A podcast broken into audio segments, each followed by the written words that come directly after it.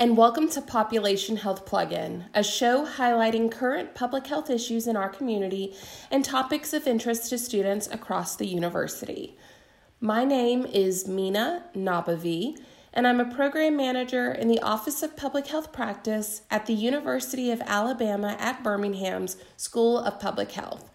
I'm very excited to be joined today by Ms. Carrie Leland. Miss Leland is the executive director of Pathways, and Pathways is a United Way agency that serves approximately 1,600 women and children who are experiencing homelessness in the Birmingham area. Miss Leland is no stranger on Population Health Plugin. In fact, I think this is her third time on our podcast. We have invited her um, I think every November for the past three years uh, as part of National Homelessness Awareness Month, which it's hard to believe, Carrie, that three years has, has gone by. But we're so excited to have her back with us to talk about an exciting new program that um, they recently launched at Pathways. So, Carrie, I really appreciate you being here today to talk with me about homeless children and childcare. Thank you for having me. So, as I was preparing for this podcast, I, I read a recent news release um, that came out that said that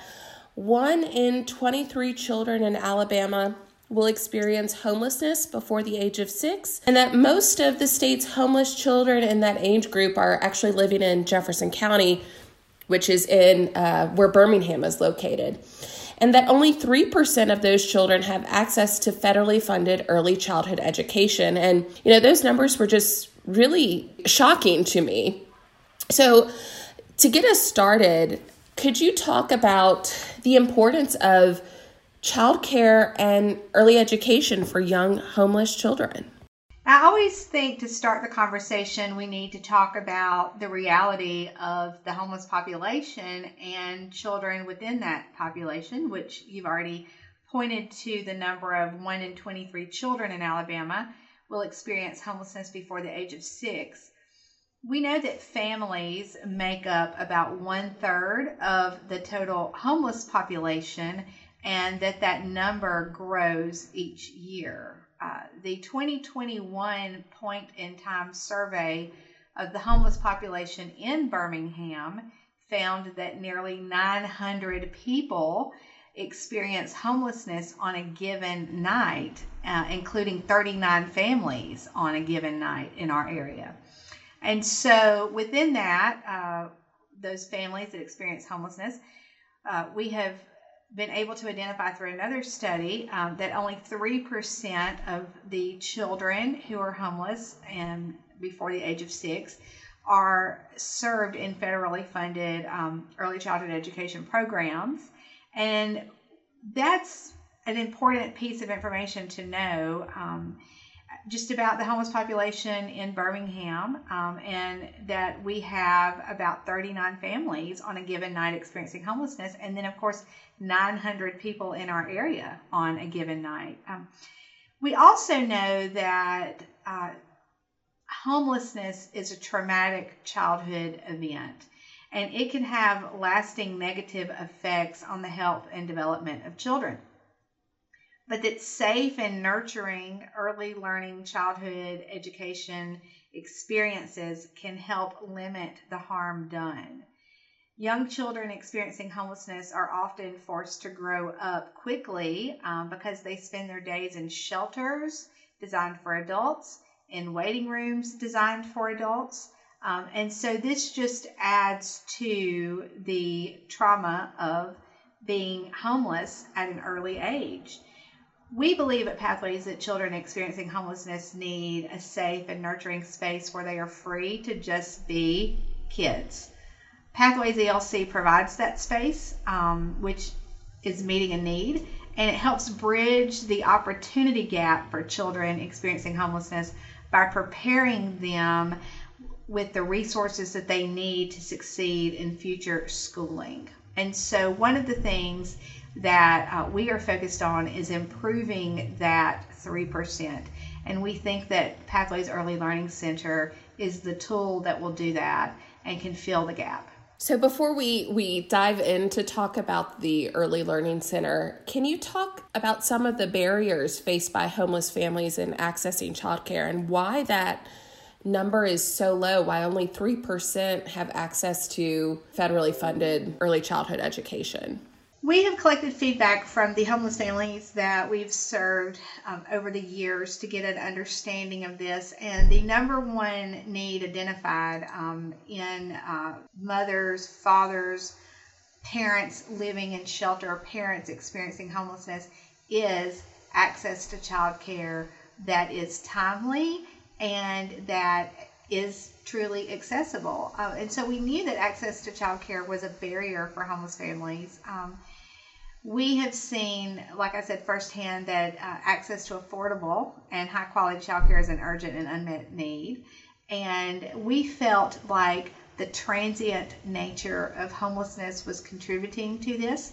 So if someone signs up for um, a slot where there's a um, voucher based assistance for childcare and they are waiting for their name to come up for a slot at a center that accepts the uh, the voucher payment for extremely low income families. The family might be in a different place by the time that opportunity becomes available for the child. Um, phone may be out of minutes. The family may have moved out of one shelter into another. The family may be living in a car. Um, and so we felt like what we were hearing is for homeless families, there just needed to be an easier and more direct way to access care for their children that were less than school age. And so what we decided is the Early Learning Center will increase direct services at the shelter level by having the Early Learning Center be operated by a homeless service provider that's already interacting with these families. Um, and that other homeless service providers are able to interact easily with the ELC because it's at the level that families receive services, particularly at the level of, of homeless services. And we think that this change will positively impact um, children experiencing homelessness and that they will have quicker access to child care that is low barrier and easy to obtain. That's great, Carrie. And I know it's uh, mid November, but I believe the ELC opened the first of this month, right? Um, can you can you tell us more about it? What are the eligibility requirements? You mentioned the waiting period before. Is there a waiting period? Um, how many children are y'all able to accommodate right now? So, um, to the first question is uh, when did we open? The ELC officially opened its doors as a licensed child care center on November 1st, uh, 2021. The center is open Monday through Friday from 7:30 a.m. to 5:30 p.m. and is located in our building downtown. The ELC is available um, not only to the women and children staying in Pathways Emergency Shelter Program, but also to families staying in any homeless shelter in the Birmingham area, families sleeping outside, and families staying in any place not meant for human habitation, such as a tent or an automobile. Parents with children uh, ages 8 weeks to 5 years who meet these qualifications can simply call or visit Pathways to begin the enrollment process. Our center is designed to be as low barrier as possible, which means it is immediately available to families from their first day of homelessness. Our Early Learning Center does not require parents to provide immunization documents and birth certificates at enrollment, as we have heard from families that this has been one of the main barriers preventing families experiencing homelessness from accessing um, other centers. Instead, our case managers work with the families to help them gain these documents so they are prepared to transition to another center as they regain housing. And then, as far as um, who is eligible and is there any type of waiting period, uh, we are open to children eight weeks to five years old who sleep outside, who sleep in places not meant for human habitation, and who sleep in shelters. There's no waiting period if we have availability, and our center is licensed to serve 22 children. And I'm not sure if I mentioned this, but it's also free. There's no cost to families, correct? That's right. There's no cost to families um, for the child care services that they receive. Great. So, how are you, um, since this is open to families or women that are not utilizing services through Pathways, how are you uh, spreading the word um, about this, um, the ELC, um, with other shelters or, or people who may be in need? We are part of a continuum of care that um, agencies who provide services to people experiencing homelessness are also a part of. And so we have gotten the word out through our continuum of care, through faith based partners um, that serve the homeless. We've um, issued press releases about it, it's all over our social media.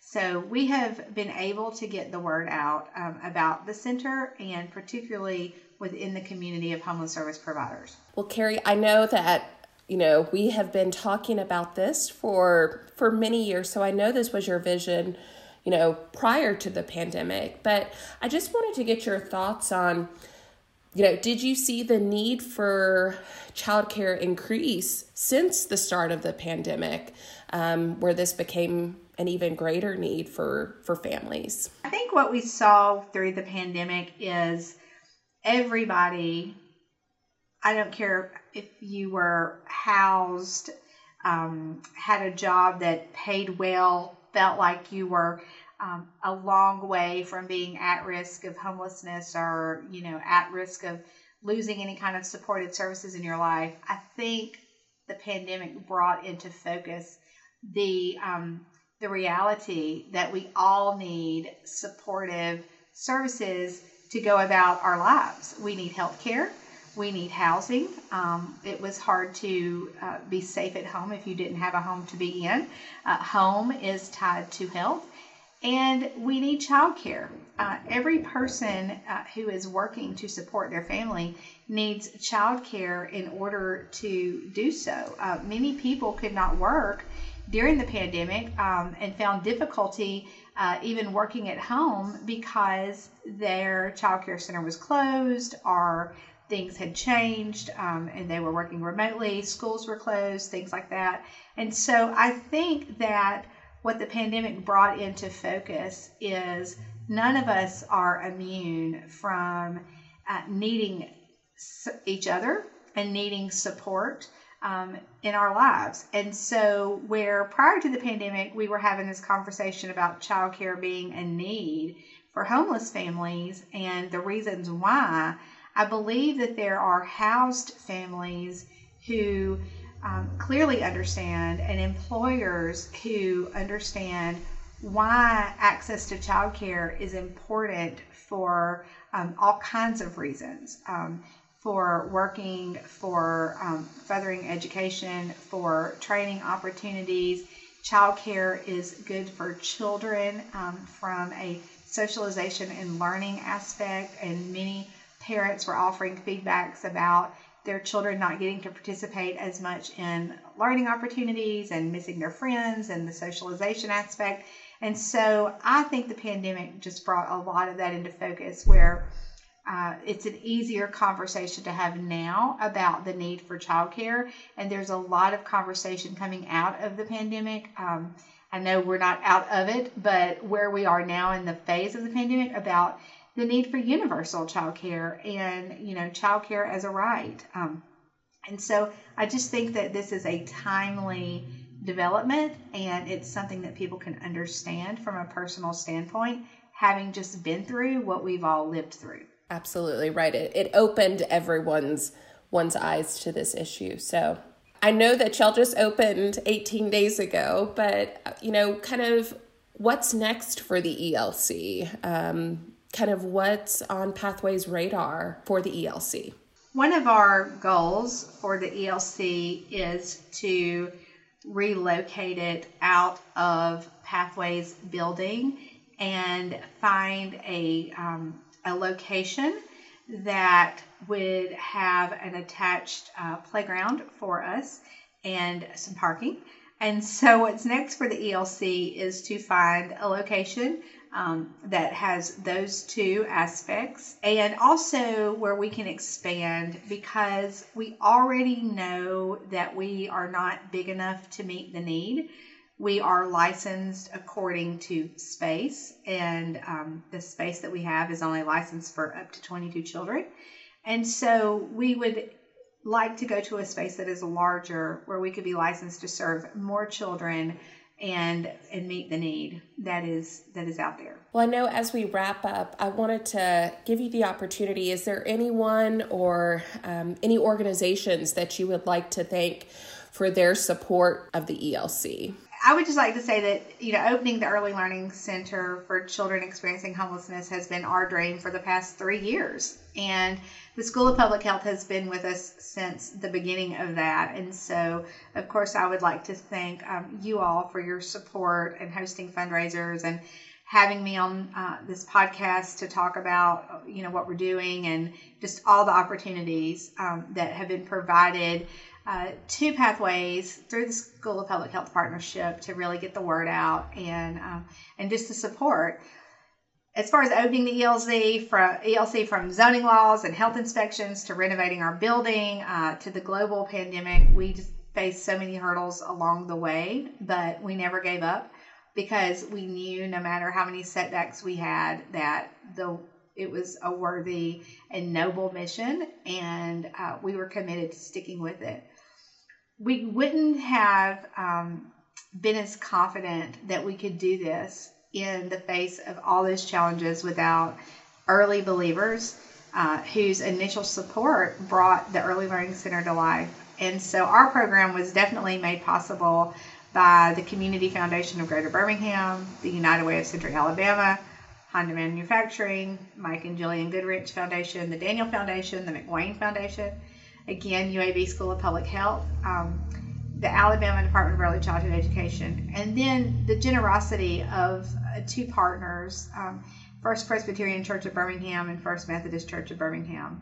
Uh, and of course, we've had individual donors who have heard about what we're doing and, and supported the mission. But the ELC will need ongoing support um, from this point forward to remain a vital resource for homeless families. Well, and Carrie, that that leads excellent into my last question for you. You know, if someone is interested in supporting the work of the Early Learning Center or of other programs through Pathways, what can they do? Well, there's a few ways to um, to reach out to us and to make contact with us and anyone interested in supporting the center or another program of pathways can reach out to us uh, by emailing info i-n-f-o info at pathwayshome.org.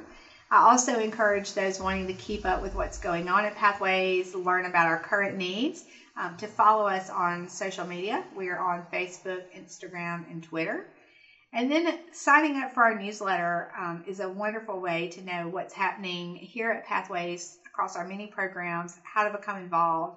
And that can be done by visiting our website at pathwayshome.org and also financial donations can be made um, on our website. Well, Carrie, I think that's all the time that we have for today. I want to thank you again for being here and providing me and our listeners with this update from Pathways. I know us at the School of Public Health and, and me personally, we are very excited to see this program launch and ex- excited for its success. So, thank you again for being here. Thank you for having me. And thank you to our listeners. Please tune in next time for another episode of Population Health Plugin.